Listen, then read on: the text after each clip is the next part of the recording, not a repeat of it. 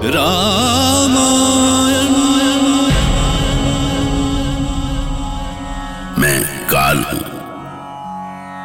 राम की कृपा हो तो क्या नहीं हो सकता? और प्रभु श्री राम ने तो अवतार ही भक्तों के कष्ट हरने के लिए लिया था। तो भला वो उन पर कृपा कैसे नहीं करते? बस प्रभु की कृपा होने की देर थी कि भक्तों ने अथा और अनंत सागर पर सेतु बाँध दिया। परम शक्तिशाली सागर का घमंड चूर कर उस पर सेतु बंधन के महान कार्य के लिए श्री राम ने अपने सभी भक्तों को हृदय से धन्यवाद दिया। और सभी मिलजुल कर समुद्र पार करने की योजना बनाने में जुट गए। अभी वो आपस में बातें कर ही रहे थे कि तभी महावीर हनुमान वायु की गति से श्री राम के सन्मुख उतरे। जय श्री राम हनुमान? तुम यहाँ अचानक क्षमा करे प्रभु। मुझसे एक भूल हो गई है। कैसी भूल, हनुमान? भला, तुमसे भी कभी कोई भूल हो सकती है? प्रभु, मैंने पर्वतराज गोवर्धन को वचन दिया था कि उन्हें आपके दर्शन कराऊँगा। परंतु मुझे पता है, हनुमान, सेतु का कार्य पूर्ण हो जाने के कारण तुम उन्हें यहाँ नहीं ला सके। आप तो सब कुछ जानते हैं, प्रभु। पर अब मैं घोर धर्म संकट में पड़ गया हूँ। अब आप ही बताइए, मैं क्या करूँ?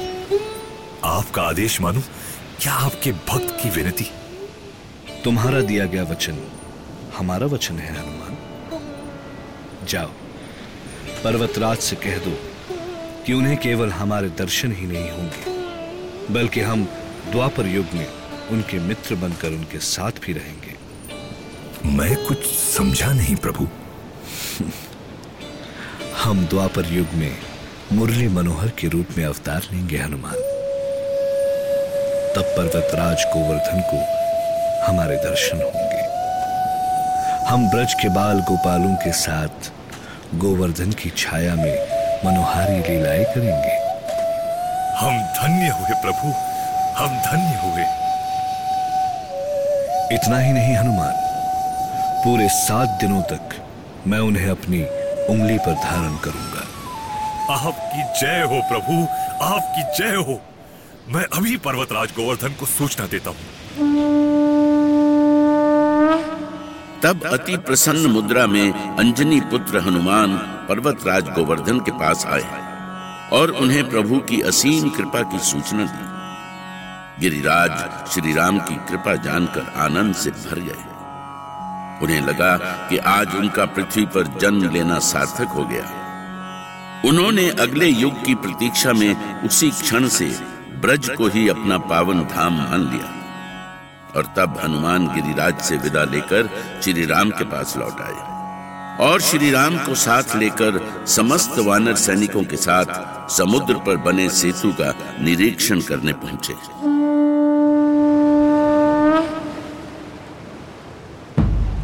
कितनी आश्चर्य की बात है ना, हनुमान? कितने बड़े बड़े पत्थर पानी की सतह पर किस प्रकार तैर रहे हैं? ये तो आपके नाम की महिमा है, प्रभु। हाँ श्री राम नल और नील ने समुद्र में डालने से पहले सारे पत्थरों पर आपका नाम लिखा है। इसका अर्थ हुआ कि यदि मैं पत्थर डालूं तो वो तैरने लगेंगे। अवश्य प्रभु। तो चलो हनुमान, एक पत्थर लाओ। अभी देखते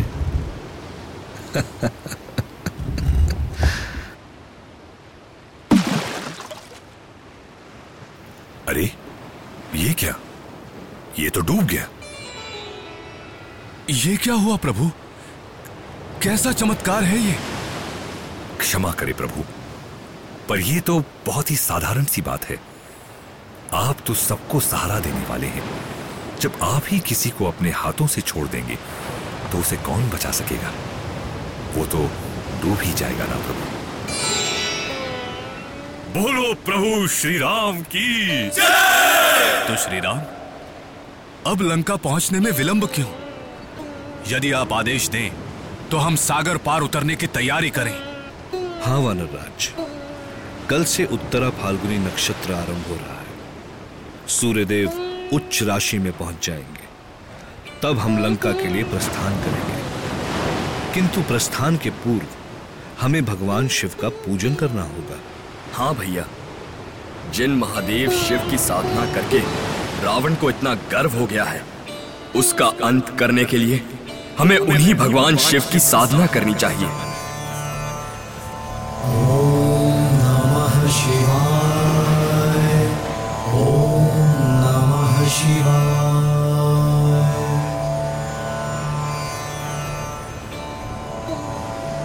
इसके लिए पहले हमें भगवान शिव की स्थापना करनी होगी। स्थापना के बाद ही पूजन हो सकता है।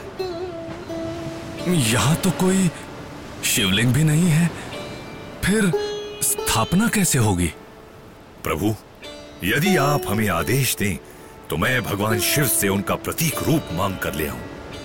तुम्हारे उत्साह और पराक्रम की कोई बराबरी नहीं हनुमान। परंतु कैलाश यहाँ से बहुत दूर है। शुभ मुहूर्त के पहले वहाँ से शिवलिंग लेकर आना असंभव है। यदि आपका आशीर्वाद हमारे साथ है तो असंभव संभव हो जाएगा प्रभु। हनुमान के लिए कुछ भी असंभव नहीं है प्रभु। बस आप आदेश दें। ठीक है हनुमान। हमारा आशीर्वाद तुम्हारे साथ है।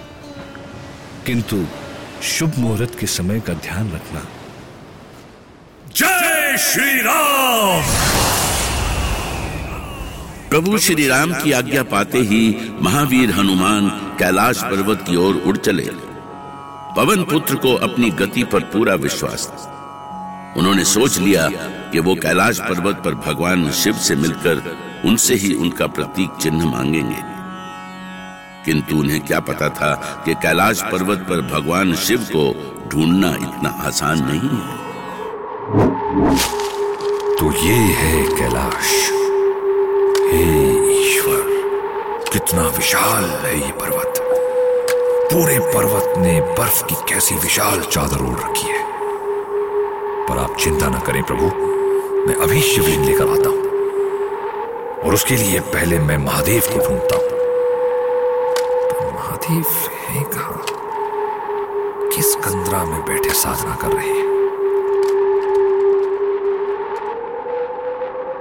जय शिव शंकर, जय भोलेनाथ। आप कहा हैं भगवान? कहाँ है आप? जय महादेव।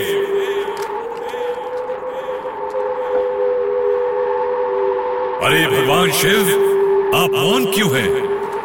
क्या आप मुझे नहीं सुन रहे हैं भोलेनाथ? भोलेनाथ, आप कहा हैं भोलेनाथ?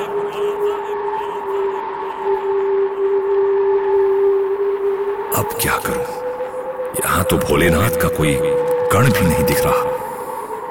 मेरी लाज रखें प्रभु श्री राम कहीं आपको दिया मेरा वचन छोटा ना पड़ जाए। अरे हाँ यदि मैं पूरे कैलाश को ही उठाकर प्रभु के पास ले चलूँ तो सारे कार्य संपन्न हो जाएँगे। हम्म, किंतु प्रभु की आज्ञा के बिना मैं ये कैसे कर सकता हूँ? लंकेश रावण की। काल जय लंकापति की।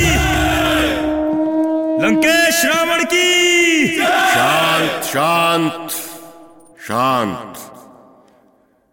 कहो मंत्री प्रहस्त क्या सूचना है? सूचना शुभ नहीं है महाराज। असंभव को संभव कर दिया है उस राम ने। सूचना है कि राम की वानर सेना ने समुद्र पे सेतु बना दिया है। क्या? समुद्र पर सेतु? हाँ महाराज।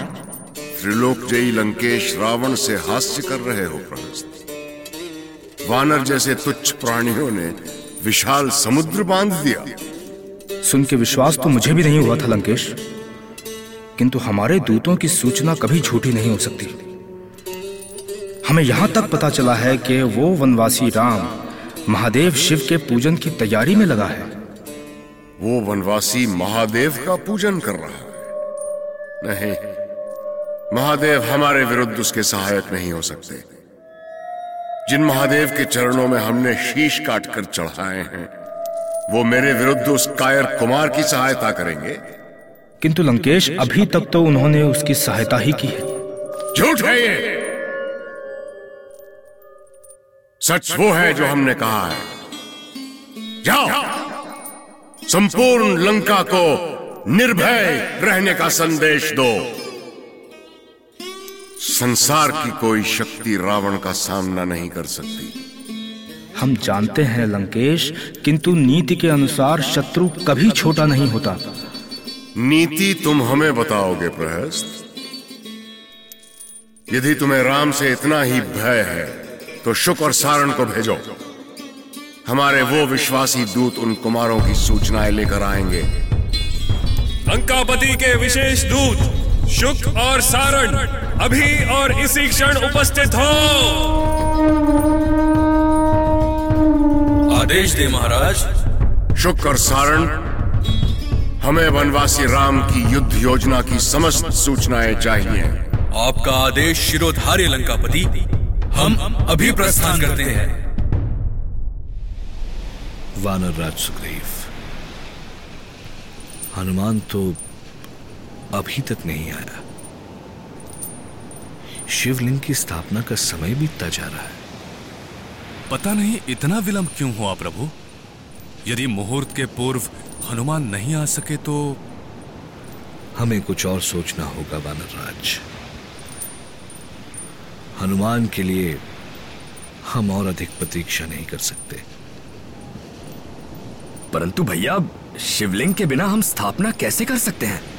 मैं समुद्र की बालू से ही शिवलिंग बनाऊँगा लक्ष्मण।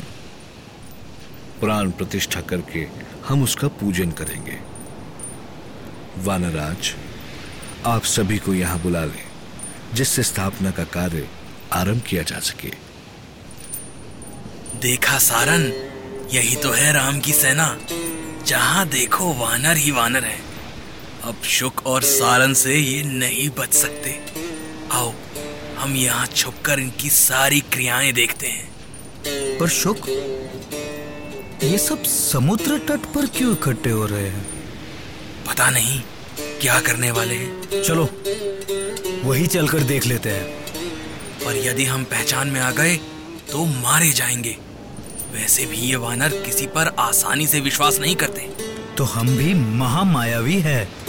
वानरों के बीच वानर के रूप में ही जाएँगे और उनका सारा रहस्य जान लेंगे। सुख और सारण बहुत चतुर थे। वो माया से वानर रूप धारण कर श्री राम की सेना में शामिल हो गए। पर वो ये नहीं जानते थे कि वानरों जैसा दिखने पर भी उनका स्वभाव वानरों से भिन्न था। इस कारण कुछ वानरों को उन पर संदेह हुआ। और शीघ्र ही उनकी सूचना वानर राज सुग्रीव के पास भी पहुँच गई। वानर राज तुरंत समझ गए कि हो न हो, ये वानर के रूप में कोई और ही प्राणी है। राम